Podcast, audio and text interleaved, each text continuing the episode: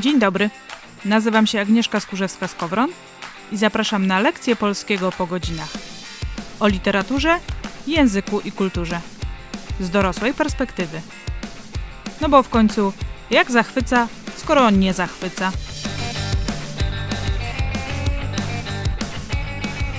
Dzień dobry.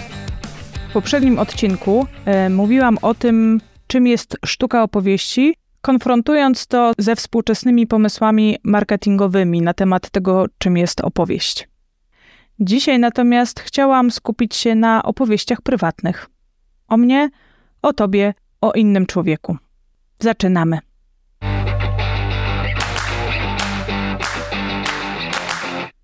Żyjemy w świecie opowieści i tymi opowieściami budujemy swój świat. Jak to działa? Na początek wymyśliłam dwa przykłady. Nie są one o mnie, to po prostu przykłady. Przykład pierwszy. Słyszę opowieść o tym, że u początku polskiej państwowości chrześcijanie, zazwyczaj w tej historii kraju ich pochodzenie jest tylko wspomniane, akcent kładzie się na hierarchię Kościoła katolickiego, a o obrządku wschodnim w ogóle nie ma mowy, zabijali Słowian, niszczyli wiarę słowiańską, bardzo bogatą. Tu następuje opis panteonu słowiańskiego i szczegółowe informacje o wierzeniach, a zwyczajom, i tu też podaje się detale tych zwyczai, narzucano chrześcijańską interpretację. Czytam te wszystkie długie opisy i w moim sercu rodzi się bunt. Jak można było tak bezceremonialnie niszczyć starą wiarę? To samo Kościół robił w Ameryce Południowej, północnej też. Tak, chrześcijaństwo to religia wojny i prześladowań. W dodatku ciągle na jaw wychodzą jakieś tajemnice skrywane przez Kościół, przeinaczenia, skandale, które sprawiają, że nie sposób wierzyć chrześcijanom, głównie katolikom, bo nie wiadomo, czy mówią prawdę na jakiś temat. Doświadczam też jakiejś nieprzyjemności od księdza i widzę hipokryzję najpobożniejszego parafianina. Gniew wzbiera się coraz bardziej. Jakiekolwiek informacje sprzeczne z wizją podaną na początku, nawet jeśli mówią o nich niewierzący historycy, odrzucam. Prędzej czy później. Trochę na zasadzie Louis Carroll interesował się małymi dziewczynkami, nie czytam Alicji w Krainie Czarów.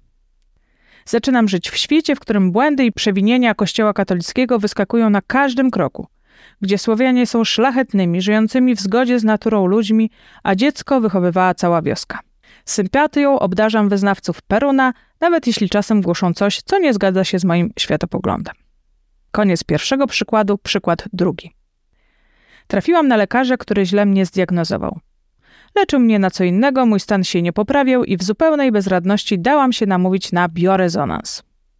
Osoba zajmująca się tym trafnie zdiagnozowała, co mi dolega. Przedtem zebrawszy dokładny wywiad, co mi na pewno nie jest. Wróciłam z tą diagnozą do lekarza. Ten z niechęcią zgodził się to sprawdzić. Okazało się, że to prawda. Ale już nie wdrożyłam leczenia zaleconego przez lekarza. Skupiłam się na tym, co poleciła mi osoba od biorezonansu. Mój stan zdrowia się poprawił. Coraz częściej do moich uszu dochodzą informacje o lekarzach, którzy nie trafili z diagnozą. Wręcz rzucają mi się w oczy takie komentarze czy newsy. Moje zaufanie do tak zwanej medycyny konwencjonalnej spada. No ale gdzieś się trzeba leczyć. Skoro biorezonans był strzałem w dziesiątkę, to będę szukać w tych obszarach. Zagłębiam się w książki zielarskie, altmedowe, słucham wykładów na YouTubie, zaglądam na strony, zaczynam jeździć na spotkania z uzdrowicielami. Teraz już całkowicie odrzucam to, co mówią lekarze czy naukowcy, na ustaleniach których ci pierwsi się opierają. Wraz ze spadkiem zaufania wobec medycyny wzrasta moje przekonanie, że lekarze konwencjonalni, naukowcy sponsorowani przez duże firmy mają swoje interesy w propagowaniu takiej, a nie innej wersji pandemii, chorób, zmian klimatycznych i bynajmniej nie jest dobro ludzkości. Ci, którzy pomstują na foliarzy, stają się moimi wrogami. Nie chcę z nimi rozmawiać. Odcinam się od członków rodziny i znajomych nie zgadzających się ze mną. Koniec drugiego przykładu. No i teraz podsumujmy to wszystko. Gdyby tak podrążyć w obu opowieściach, znaleźlibyśmy realne doświadczenia, informacje i zdarzenia. Okazałoby się też, że na to samo wydarzenie można patrzeć z różnych perspektyw, a część wydarzeń to wynik pewnego ułożenia okoliczności czasem tak zwanego przypadku bardziej niż złej lub dobrej woli kogokolwiek. Tylko, że wtedy świat nie byłby tak uporządkowany i przewidywalny. Wręcz przeciwnie. W końcu to, czy trafię na lekarza internistę w złym humorze, który akurat z jakiegoś tematu nie jest zbyt dobry, Albo spodoba mi się akurat tekst napisany przez zagorzałego przeciwnika chrześcijaństwa, który nagina historię do światopoglądu, okazuje się kwestią przypadku, a nad nim, no, nikt nie panuje. I rację ma w tym kontekście Tomasz Stawiszyński, który zwraca uwagę na to, że życie w prawdzie, o tym, że nasza rzeczywistość jest chaosem i nie znamy jej sensu, ani sensu swojego życia, jest nieznośne. W obliczu takiego olśnienia można albo się zabić, albo stworzyć sobie lub przyłączyć się do opowieści porządkującej świat. Przy czym mówienie o tym, że oto godzimy się na ten chaos i brak sensu, widzimy go i nie tworzymy żadnych zastępczych opowieści, też jest tworzeniem porządkującej historii. Nasze życie to w pewnym sensie utwór literacki, w którym co i róż dokonujemy autorskich, czasem włącza się w to również redaktor, decyzji, co zostawiamy w naszej opowieści, a co z niej wyrzucamy. Właściwie to najbardziej pasuje mi tu gatunek, jakim jest reportaż. Mariusz Szczygieł zwraca uwagę na to, że reportażysta wśród wielu informacji kieruje światło na to, co mu w opowiadanej historii jest potrzebne, a w cieniu pozostawia nawet ciekawe szczegóły, ale które decyduje się pominąć w procesie tworzenia opowieści. To porównanie opowieści życia do reportażu raczej niż powieści jest o tyle uzasadnione, że opowieści wiemy zazwyczaj, że jest to fikcja. Reportażowi nadajemy status historii prawdziwej. My również, tworząc swoją opowieść o świecie, pewne historie wysuwamy na plan pierwszy, inne kryjemy w cień. Jeszcze inne całkowicie usuwamy albo odmawiamy im statusu prawdziwych. Oczywiście na przestrzeni naszego całego życia te opowieści mogą się zmieniać i czasami dość mocno. Nie wiem, ksiądz staje się ateistą. Zabijający chrześcijan Szaweł staje się Pawłem, apostołem narodów. Prokurator skarżący w sprawach politycznych w czasach PRL-u gorliwie walczy, tropiąc tajnych agentów SB. Gangster jeździ po kraju i pomaga wykluczonym. Zawsze jednak konstruujemy opowieść porządkującą nam rzeczywistość. Czy to coś złego? No oczywiście, że nie. W taki sposób żyjemy i inaczej nie moglibyśmy.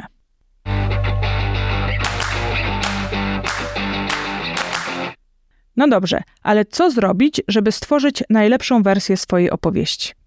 Przede wszystkim należy poznać swoją obecną opowieść. Sprawdzić, z czego jest zbudowana. Co i dlaczego odrzuciłam, a co wybrałam jako główny temat. Z jakich przekonań i doświadczeń tworzę interpretację tego, co mnie otacza. I wtedy ewentualnie zacząć tę opowieść przekształcać. Wcześniej zaś zapytać siebie, co jest istotą mojej opowieści. Bo być może w innych okolicznościach zdecydowałabym inaczej, ale tu i teraz działam właśnie tak, zgodnie z tą istotą. I teraz, czy to jest coś, co wybrałam na stałe i będę się tym kierować w zmieniających się okolicznościach? Na przykład przekonanie, że każdy człowiek jest wartościowy, albo że najważniejsze jest przetrwanie Ziemi, a człowiek jako jedno ze stworzeń nie może być uważany za coś wyjątkowego. A może najważniejsza jest sprawiedliwość. Pamiętaj, że każdy człowiek ma swoją opowieść ze swoim centrum. Spojrzenie na tę opowieść z ciekawością sprawia, że łatwiej nam o życzliwość wobec drugiej osoby, albo paradoksalnie o zadbanie o samą siebie. Na przykład, jeśli wiem skąd biorą się takie, a nie inne przekonania jakiegoś człowieka, widzę, że mi z nim trudno, zastanawiam się nad tym, jak bardzo zależy mi na kontynuowaniu tej relacji. Ile przynosi mi dobra, a na ile mnie nie wspiera. I wtedy decyzja o odpuszczeniu lub nie, po pierwsze jest łatwiejsza, po drugie jest moja, a po trzecie w końcu biorę za nią odpowiedzialność, czyli zachowuję się jak dorosły. Zawsze jest coś, o czym nie wiemy lub co w specyficzny sposób interpretujemy. Nie należy zatem pokładać zbyt wielkiej ufności w swoim osądzie. Od razu też daję znać, że takie ciągłe wątpienie to z kolei wprowadzanie się w chaos. Ale i tak zawsze należy brać pod uwagę to, że no, mogę się mylić. Z tego też wynika, że należy wykazywać się wyrozumiałością wobec wyborów swoich i innych, zwłaszcza jeśli w ciągu naszego życia zmieniamy kierunek drogi. Co ważne, nie należy również prawdy swojej opowieści nakładać na opowieść innego człowieka, zwłaszcza żyjącego w innej epoce, w innej kulturze, w innym miejscu. Ja nazywam to kolonizowaniem literatury. Żeby tę całą teorię uczynić jaśniejszą, przywołam to, o czym mówił w podcaście działu zagranicznego Mariusz Szczygieł, zdradzając tajniki pracy reportażysty. Jeśli mamy wydarzenie Pani zabiła Pana, To pytanie, jakie stawia sobie na początku autor, który z owego faktu tworzy opowieść, brzmi: O czym ona jest? O czym jest ta opowieść?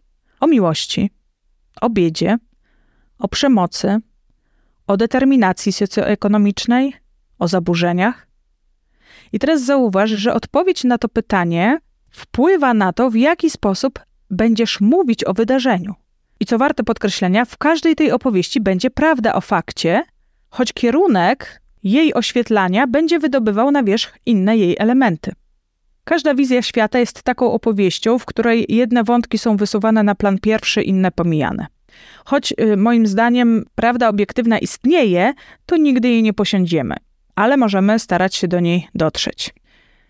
I to samo tyczy się literatury pięknej, która choć jest fikcyjną opowieścią, to zbudowaną najczęściej z prawdopodobnych wydarzeń. Na różnych płaszczyznach jest to prawdopodobieństwo. No i weźmy taką trylogię Sienkiewicza, na którą pomstują historycy, a która ukształtowała naszą narodową opowieść o przyszłości Polski. W Potopie mamy przedstawioną historię obrony Jasnej Góry. Wiemy oczywiście, że wysadzenie Kolubryny przez Kmicice to pomysł Sienkiewicza, no ale tło historyczne mniej więcej jest ok. Tylko, że nie. Bo właściwie nie było czegoś takiego jak cudowna obrona klasztoru Paulinów w Częstochowie. Owszem, wojska przysłane przez Karola Gustawa, króla Szwecji, były, ale wcale nie w przeważającej sile. Owszem, przeor Kordecki obroną kierował, tylko że wcześniej zapobiegawczo hołd królowi szwedzkiemu złożył. Na obronę Sienkiewicza można dodać, że on też tego nie wymyślił, tylko posiłkował się historią opowiedzianą przez samego Kordeckiego już jakiś czas po wydarzeniach. A o tym, jak było rzeczywiście, wiadomo z ówczesnych kronik, listów. Zainteresowanych odsyłam do tekstów historyków i wszystkie linki są w wersji pisanej tego odcinka. O takiej trylogii wiemy przynajmniej, że miała wpływ na nasze myślenie o historii Polski, nawet jeśli nie wiemy dokładnie jaki. Ale czy ktoś wie, oczywiście oprócz tych, którzy na przykład słuchali wcześniejszych odcinków podcastu, że Wanda, która Niemca nie chciała, to też literacki pomysł. No i wśród wielu takich opowieści, które porządkują nam świat, my żyjemy. I teraz co z tym możemy zrobić? Można sprawdzić, jak było naprawdę. To trochę zabiera czasu. Można sprawdzić, dlaczego autorzy tych tekstów wybrali tę właśnie opowieść i dlaczego taką, a nie inną jej interpretację lub nadinterpretację. Ale przede wszystkim należy zapytać siebie, co to dla mnie oznacza. Że przeklnę Sienkiewicza na wieki i nie sięgnę już więcej po żaden jego tekst. Sienkiewicza możesz zamienić, nie wiem, na Kapuścińskiego, zadziała tak samo że nie będę wierzyć już żadnemu tekstowi literackiemu opisującemu historię, że przestanę ufać komukolwiek, że poszerzę swoje horyzonty i wrażliwość na inne spojrzenia, że spróbuję postawić się w sytuacji autora i hipotetycznie zapytam samą siebie, co by mi było potrzebne w tamtym czasie? Wybór tego pytania, które sobie zadasz, należy do ciebie i do mnie i do każdego czytelnika.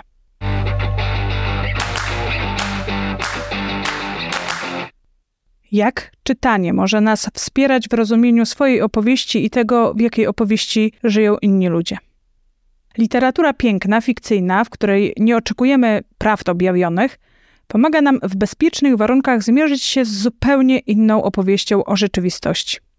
Dlatego swoją drogą warto czytać literaturę z innych krajów, kultur czy kontynentów. Nie o tych krajach czy kulturach, ale napisanych przez ludzi stamtąd. Można wówczas bezpiecznie pomstować, nie narażając się na gniew czy obrażenie drugiej osoby. Mogę polemizować, a nawet w wyimaginowanej dyskusji krystalizują się nasze poglądy. Warunek jest tylko jeden. Jeśli się denerwuję podczas czytania, to pytam dlaczego. Jeśli mnie coś rozbawiło, pytam dlaczego.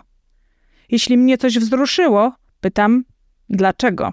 Jeśli stwierdzam, ja bym zrobiła inaczej, to od razu pytam, dlaczego?